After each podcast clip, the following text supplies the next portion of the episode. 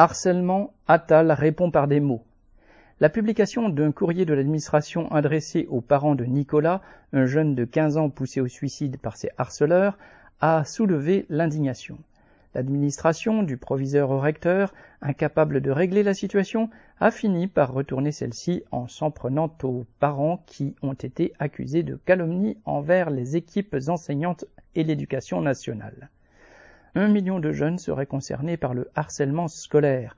Le dernier programme en date, PHARE, comporte des mesures de prévention et des protocoles d'action.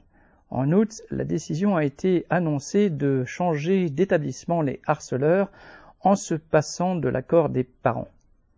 Le nouveau ministre de l'Éducation, Attal, a annoncé une enquête administrative pour définir les différentes responsabilités et un audit de quatre semaines sur l'ensemble des établissements les recteurs sont sommés de fournir le nombre de signalements de l'an passé et la façon dont ils ont été traités. Mais que va-t-il en sortir?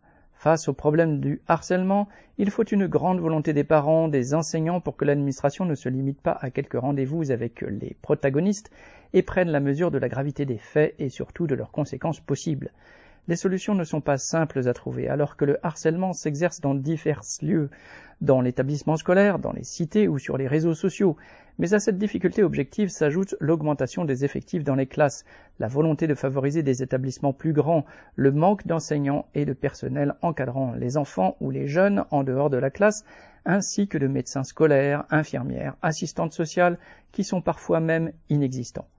Une société basée sur les rapports de force, la fonction de tri de l'école sont autant d'éléments contribuant au harcèlement. La mise en concurrence des établissements scolaires favorise le refus de rendre publics les agissements de jeunes envers d'autres afin de préserver une réputation.